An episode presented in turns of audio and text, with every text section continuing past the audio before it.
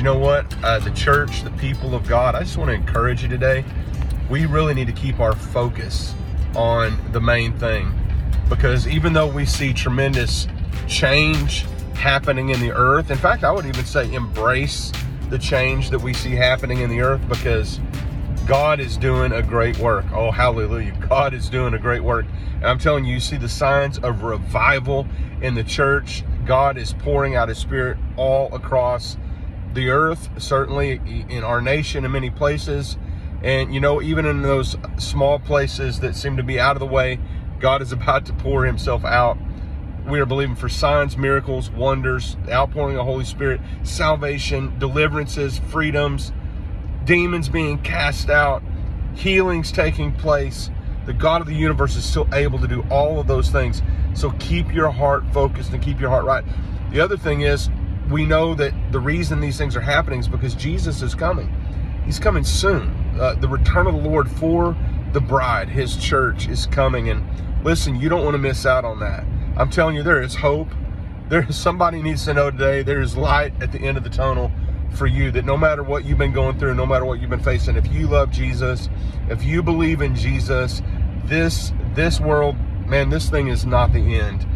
But whenever Jesus comes, that is simply the beginning. That is the beginning point of eternity in the blessing of God and in the awesome presence, manifest presence of the Lord more than we could ever imagine. The glory of God. But listen, again, keep your eyes focused.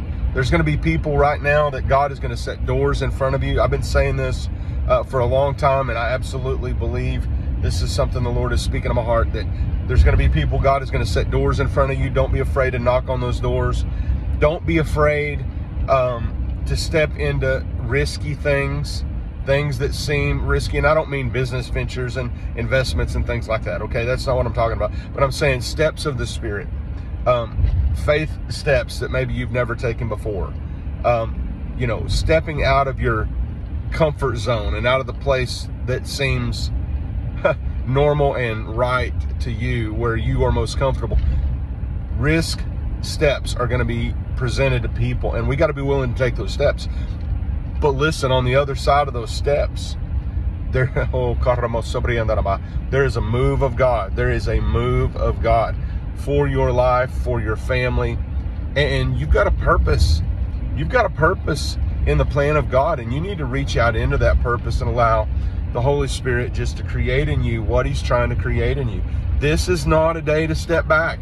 I'm telling you, somebody watching, the enemy wants you to step back, to sit down, to shut up, to not follow Jesus to the fullest extent of what he wants, but God is trying to push his people right now to step forward, step forward, no matter what the cost. Step forward, no matter what the cost push past, push forward, push through the, the obstacles in the walls that Satan tries to put in front of your face because God is going to send not only revival of the church and the earth, but He wants to send revival to you in your personal life. He wants to send it in your family. He wants to send it in your marriage. He wants to send it in every place where the soles of your foot tread. I'm going to tell you, this is the time to take ground to take ground in the name of Jesus, to plant the banner of the Lord. The Lord is our banner. So to plant that banner in Jesus' name. I hope you do. Be blessed today.